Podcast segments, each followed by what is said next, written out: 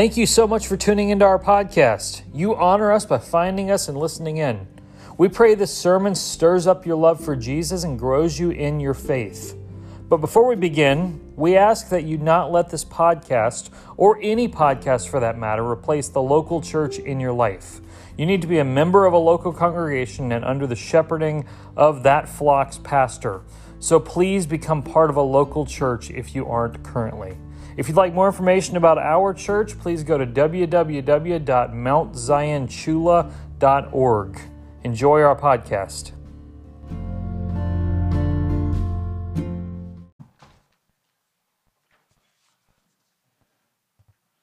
Open your Bibles to Romans chapter 6.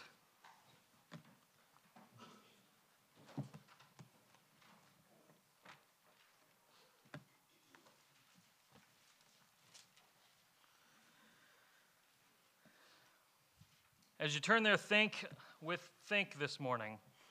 What is the greatest gift of being saved? Some might answer that it's that you get to see loved ones again one day in heaven, and that's certainly going to be wonderful. I'm so excited to see so many people again. But biblically speaking, that's not the greatest gift. Some would answer that it's having a transformed life. Your life was a complete wreck before you were saved, and Jesus cleaned you up. And that is a beautiful picture of God's redemption. It really is. But that's not the greatest gift, biblically speaking. Some would answer that it gives you the strength to get through hard times. Probably the phrase I hear the most as a pastor is I don't know how people who don't know God get through these things. And we certainly have a great hope in um, we have a great hope that carries us through difficult times, but that's not the greatest gift, biblically speaking. Biblically speaking, the greatest gift of being saved is something you've probably heard very little about. You've probably um, heard very little about it. I have a master's from a theological institution, and prior to studying for this sermon series, I'd given very little thought to this specific doctrine. Um, I've had my eyes open to a whole new world this year as I've studied this. This doctrine is the umbrella under which all the blessings of salvation sit. As we spend the next few weeks discussing everything that happens when you get saved, this has to go first as it's what everything else flows from. Forgiveness of sin comes from this, eternal life in heaven comes from this, um, a redeemed life, um, adoption into God's family, all of that wonderful stuff comes because of this. The greatest gift of being saved is called union with Christ. Union with Christ. It's being united with Christ. So, what does that mean? Well, let's talk about that. Romans chapter 6, verses 1 through 5. What shall we say then? Are we to continue in sin that grace may abound? By no means. How can we who died to sin still live in it? Do you not know that all of us who have been baptized into Christ Jesus were baptized into his death? We were buried, therefore, with him by baptism into death, in order that just as Christ was raised from the dead by the glory of the Father, we too might walk in newness of life. For if we have been united with him in a death like his, we shall certainly be united with him in a resurrection like his. Adrian and I got married May 27th, 2017. We're coming up on five years of marriage this May. Um, aside from the day I was born again, it was the most important day of my life. Um, when we got married, I was a seminary student and I owned very little. Um, prior um, to being married, I lived in the campus dorm. Um, and so, like, it just timed out. We got married at the beginning of the summer. So, as I left the dorm, Adrian came down here for the wedding. I moved into the apartment and stayed there for a week. And then I came down to Georgia, where the wedding was, where she was while I was there.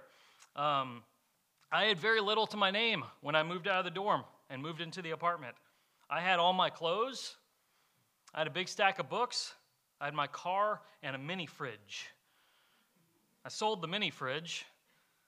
So when I moved it from the dorm into our apartment when we got married, I fit everything I owned into my tiny car out there that, that I still have. And I moved in one trip. That's all it took. When we got married, I became the owner of all of her stuff. I got a couch and a love seat and a chair and a television and a kitchen table and a microwave and two beds and a dresser and so much more. All of it became mine because remember, what's mine is mine and what's hers is mine. I became the owner of all that stuff because I entered into the covenant of marriage with her. She got the lesser end of the deal. Because remember, all I've got are some clothes and a stack of books. But on top of that, I, like many people my age, took out a ton of student loans to go to college. And because I went into grad school right after college, I got to defer the payments of those loans until after I was done with seminary. So we got married, and I hadn't thrown a dollar at these student loans. So I've got this five digit sum of money that I owe sitting there when we get married. Um, if I make the minimum payment on them, we'll, we'll pay them off by the time I'm almost 40 or something like that. Hopefully, we can pay it off before that. But so upon entering marriage, she got all my debts too. I got all kinds of stuff I didn't have to pay for. She got a student loan debt of five digits. This is one of the many reasons that the marriage covenant represents the relationship of Christ and his people so much. He bore all of our debts and paid them in full, and we receive all the blessings of heaven that we did not pay for. In fact, Ephesians 1 3 says, um, Blessed be the God and Father of our Lord Jesus Christ, who has blessed us with every spiritual blessing in the heavenly places. All of them. If we're in Christ, all of the spiritual blessings of heaven are ours. All of our sin debt is His, all of His blessing is ours. So, all those things I spoke of at the beginning of the sermon, um, you know, eternal life in heaven with your loved ones and a redeemed life and strength to get through hard times, they're simply the blessings that come as the result of being united with Christ. That's why being united with Christ is even better. When you understand the idea of union with Christ, of being in Christ, You'll begin to see it all over the New Testament when you, when you read it. It's truly everywhere. Uh, the words in Christ appear 167 times in the 13 letters of Paul. 27 of those times are in the book of Ephesians alone. Maybe you go home this afternoon and read the book of Ephesians all at once. You can read it in 20 minutes. And just take a pen and underline every time you see in Christ or in Him or in the beloved. It's there everywhere. You're going to see it all over the Bible. So, what is union with Christ? And how does it happen? Notice what this text says. Verse 3 We have been baptized into Christ Jesus. We've been baptized not into water, into Christ Jesus. So let's talk about baptism. Because what we tend to do with baptism is we tend to either overemphasize it or underemphasize it. We underemphasize it by saying, it doesn't really matter if you get baptized or not, it doesn't save you. And we overemphasize it by thinking it's how we get saved. Two, two bad things to do. Um, first and foremost, baptism is not what saves you. It, it's not what saves you. You shouldn't get baptized if you haven't been saved, and you don't get saved by being baptized. You don't go to heaven because you were baptized. You do not miss out on heaven because you have not been baptized. I'm, i remind you, the thief on the cross next to Jesus had not been baptized. And, and he got to go to heaven with Jesus when he died. But remember last week, you're saved only if you have repented of your sins and believed in the gospel. That's what saves you. That and that alone is what saves a person. Baptism is not what does it. But if you're saved, but you've never been baptized, you need to get baptized.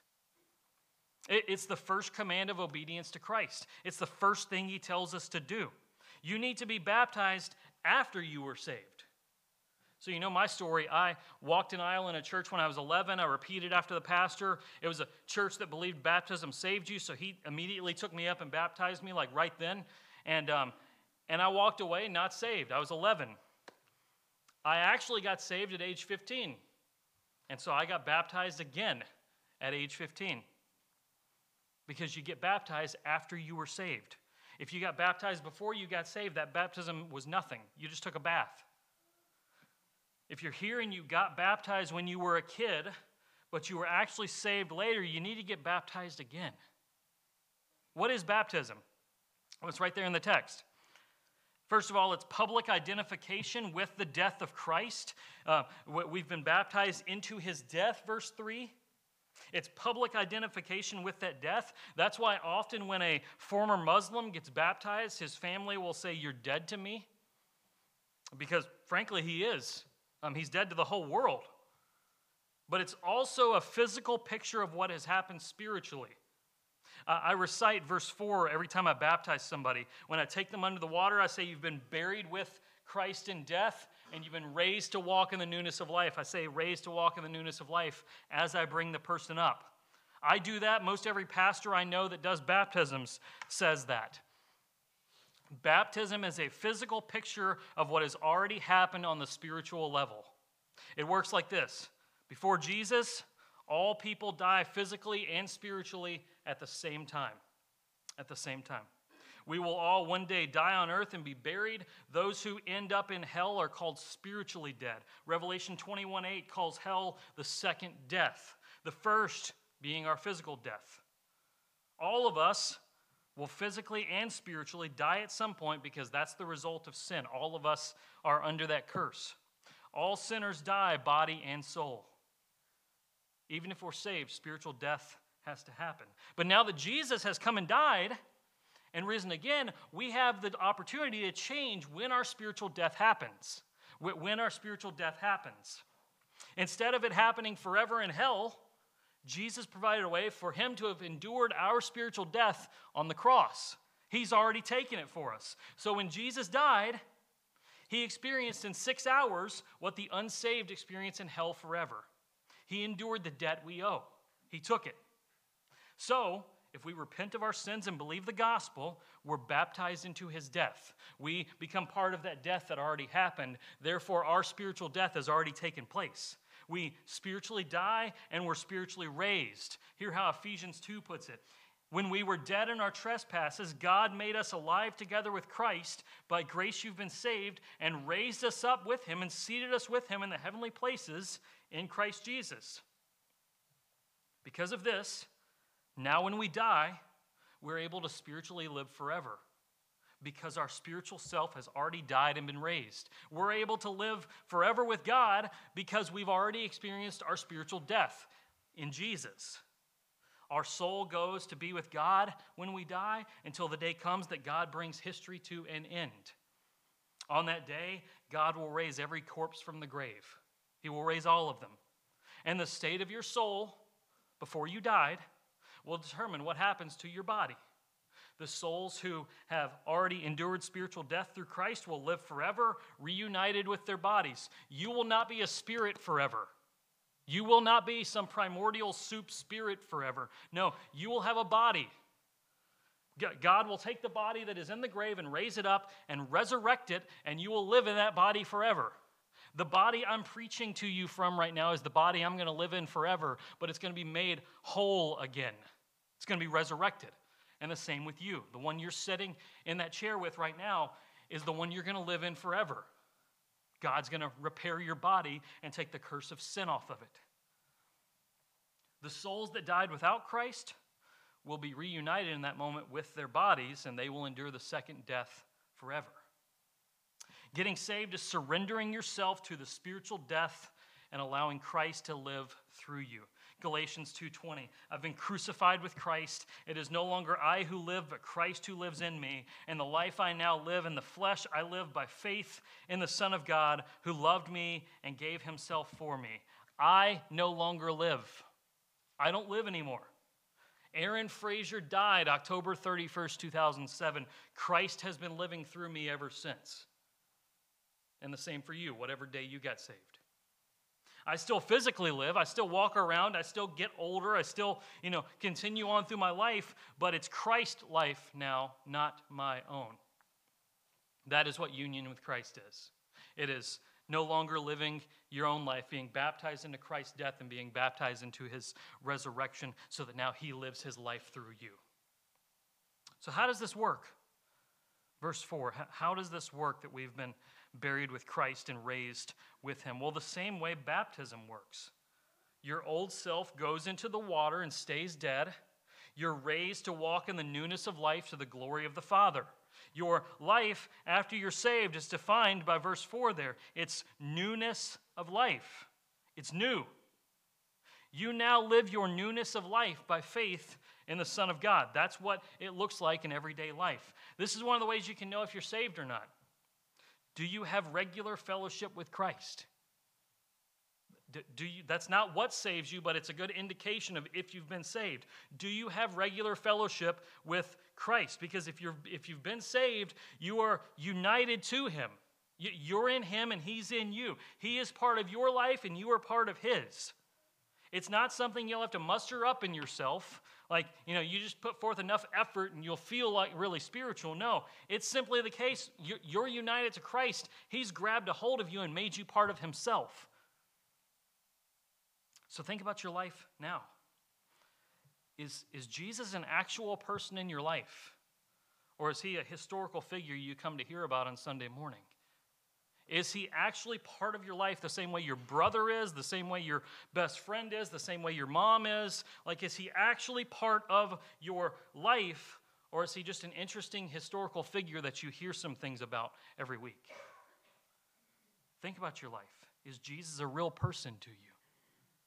Maybe you say, probably not as much as he should be, but no, stop there. St- stop there. This isn't based on how much you can muster up in yourself. No, if you are saved, Christ has grabbed a hold of you and united you to himself. That, that happens whether you want it to or not when you get saved. When you repent of your sins and believe, Christ does that in you. If Jesus is not a real person in your life, you should ask, Am I really saved? Because if I was, I would experience union with Christ.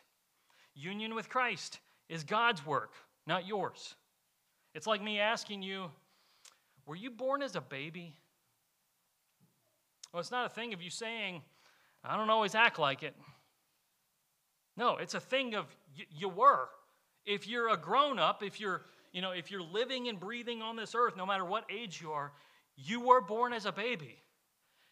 And you didn't, you didn't do anything to make that happen. Like you just showed up crying and hungry. You, didn't make any decision to be born as a baby, it happened. So, how does this work practically?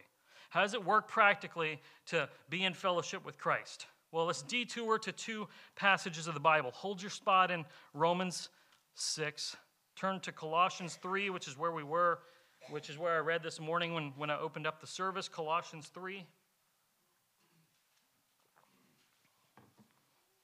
I've already read this passage this morning, but I'm going to read it again because it's just so good.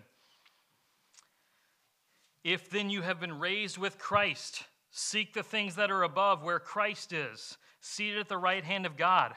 Set your mind on the things that are above, not on the things that are on the earth. For you have died, and your life is hidden with Christ in God. When Christ, who is your life, appears, then you also will appear with him in glory. Being united with Christ will result in a mind that is set on things above, not on things that are on this earth. Is your life consumed with the things above or the things below? That's the question you ask yourself. Because if you've been raised with Christ, you are spiritually seated with Him in the heavenly places. You're hidden with Christ in God. That's what the passage says there. So, where else would your mind be but on heavenly things?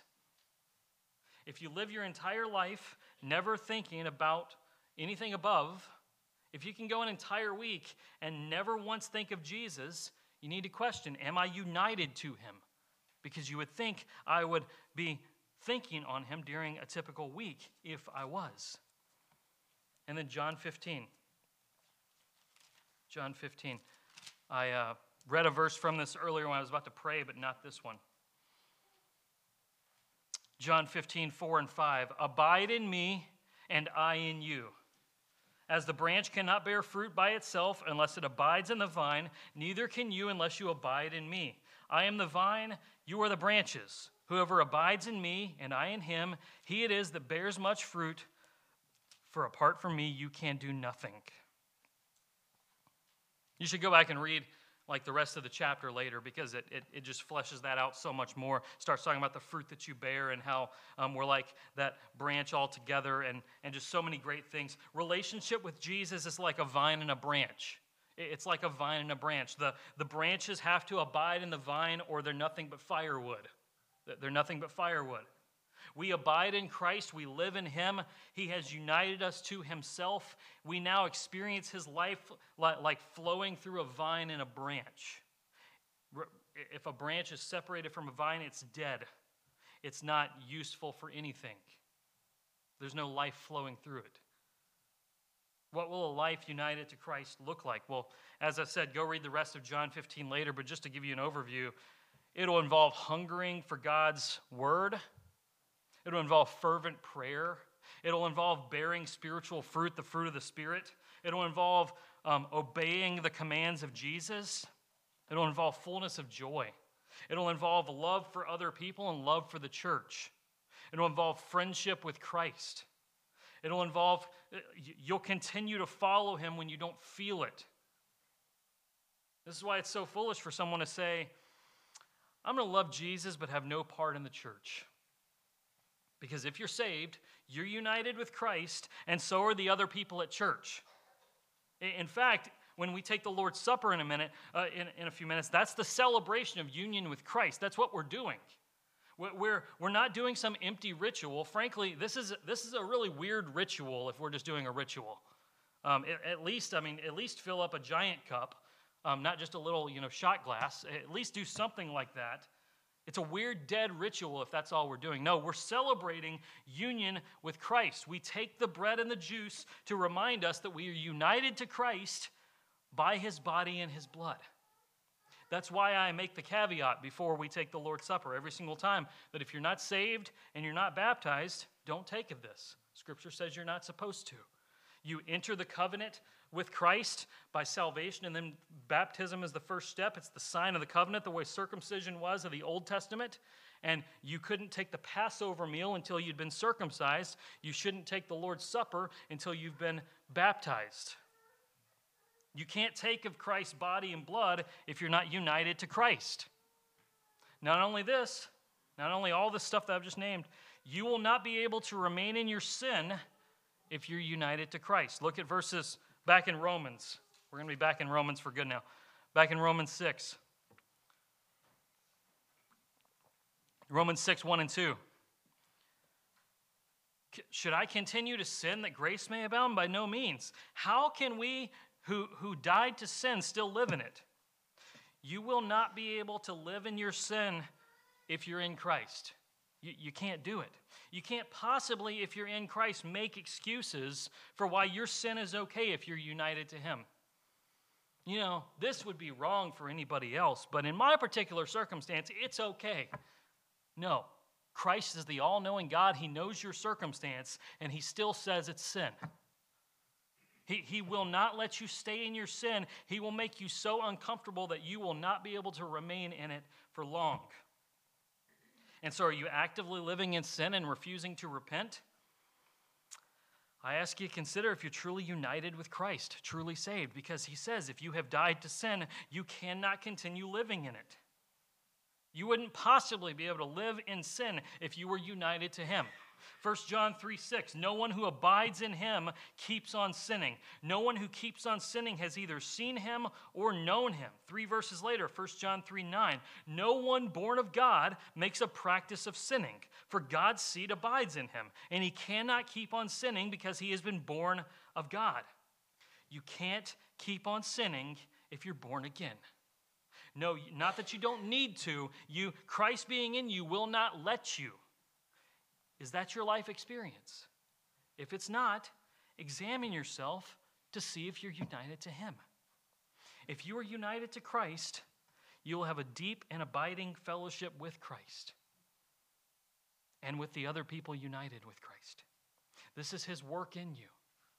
This is not something you can try harder to achieve. No, if you don't have union with Christ, which you will know as sure as you know whether or not you've been born as a baby, then you have not been born again and you need to come to Him truly through repentance and faith. Make no mistake, life with Christ begins now. It doesn't begin when we die and go to heaven one day. No, Christ unites himself to you in a marriage covenant here on the earth, and you live in fellowship with him that only gets better when you die one day. And so, what comes in the future? That's verse 5. Look at verse 5 of Romans 6. If we've been united with him in death like his, we shall certainly be united with him in a resurrection like his. This is the joy that is coming. I don't want to spend too much time talking about this specific topic as we're talking about salvation. I'm going to spend a whole sermon talking about eternal life in heaven one day, so I'm not going to steal too much thunder from that, but just understand you are united with him in death, and you will be united with him in resurrection as well. Just as he was raised from the dead, you will be too. And that is when all of this comes to full consummation, when the whole story of the Bible comes to full consummation. Like, if you could think of the story of the Bible, it's essentially the story of God restoring fellowship with man, right? The Garden of Eden, Adam and Eve are there with God, and they are walking with Him perfectly. There's no evil, there's no sin, everything's as it should be, and they disobey Him and they get thrown out of the garden. And for the rest of the Bible, God is slowly moving back toward mankind to dwell with them. He does it with the tabernacle. It's a little tent that they have to carry around the wilderness, and they set it down, and God goes down into it. They, they make that a little more formal when they build the temple, so the, the priest can go meet with God. The temple gets destroyed, and then Jesus comes to the earth, so now there's an actual person on earth named Emmanuel, God with us. And then Jesus ascends back to the Father and he sends the Holy Spirit. Now the Holy Spirit dwells within believers. And so God is dwelling on earth with man in the bodies of believers. All of this is leading to the new heavens and the new earth. And, and if you read that in Revelation, it's described, it's given specific dimensions for that city. And it's in the shape of a cube. And if you were going to read the Bible and wonder what is the shape of a cube, you would know that it's the Holy of Holies in the temple in the Old Testament, the place on earth where God dwelt that only the priest could go visit once a year. Then the entire new heavens and new earth is shaped like a cube to represent that the entire creation is a temple where God dwells, where not just the priest can go, but all people can go. That's what we're moving toward. That, that's what union with Christ is building to. So we return to that question that I asked at the beginning of the service What is the greatest gift of being saved? It's not forgiveness of sins. It's not eternal life in heaven one day. It's not strength to make it through hard times. The greatest gift of being saved is union with Christ. You get eternal fellowship with the one who created you and loves you. All those other things come from being His, they're simply icing on the cake. Remember, I became the owner of all of Adrian's stuff when we got married. And it was real nice having a couch. I never had a couch before that day. It was real nice having a kitchen table and having a TV. You know, the, the dorm provided those, but they were pretty janky. Um, I got some, some for my own. But but none of that compared to having a wife. None of that compared to having a wife, which was the greatest benefit of the marriage covenant. When you are united with Christ in a covenant, all of those things we love about being saved are the stuff we inherit. We inherit forgiveness of sin. We inherit eternal life one day. We inherit adoption into God's family. All the things we are going to talk about over the next few weeks. But the greatest thing about being saved is not the stuff we inherit, it's the one we inherit it from. Here's the truth you need to understand about your life. Why were you created by God? Why did God just think, I'm going to create some people? Why did he do that? Isaiah 43 7 says he created you for his glory. Colossians 1 says that Jesus was, that, that everything in existence was created by Jesus and for Jesus.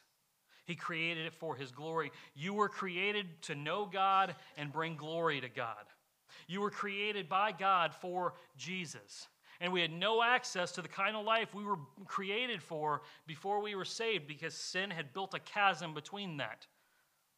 But now, Upon repentance of our sins and faith in the gospel, Christ unites us to himself. He builds a bridge back across the chasm so you can go back to the life you were created for.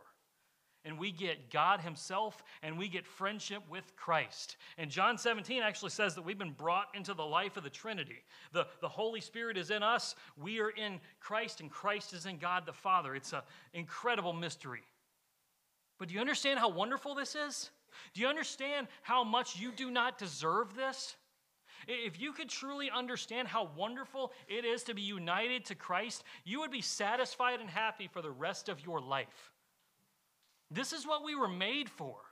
You weren't made to do little unimportant things every single day. You weren't made just to start a family and work a job and retire and die. Like, don't you realize in your life, even if you have the most wonderful life, there's got to be something more than this daily routine that you live every day of going to work and coming home and going to bed and doing it again the next day. And there is. There is. You were made to know and enjoy the God who created you for endless days, never ending. And you had no access to that before Jesus saved you. But now, through being saved by Jesus, you are literally brought into the fellowship of the triune God in heaven. What a wonderful thing. Oh, may our souls awake with joy over this. How can we not cheer over this? Why is my soul always so downcast and lacking joy when I'm united to the Son of God? Why should I ever feel discouraged in life again? What could ever make me have a bad day for the rest of my life? I'm united with Christ forever. This is the greatest gift I could have ever been given. And not only was I given it in full, I did not deserve it, and I didn't do anything for it. No. It was all poured out from the gracious hand of the one who gave it. We are united to Christ, and He is the one who chose to do that, despite the fact that we didn't deserve it. Let's pray. Lord, what joy that, that you saved us and you united us to yourself. We did not deserve it. We um, so often don't even recognize how wonderful it is. But Lord, it's wonderful. Lord, make us know the joy of it, make us know the glory of it. And I pray in Jesus' name that you make this so real to us, Lord. Um, Lord, I, I, think back to, I, I didn't really dwell on this very much when I was learning the doctrines of the faith in seminary. Why was that? Why is it just now coming to me this year as I'm studying for this sermon series? May you enter our lives with this glorious truth of union with Christ and, and completely change all of us with it. Oh Lord, make us know the goodness of it. And I pray all of this in Jesus' name. Amen.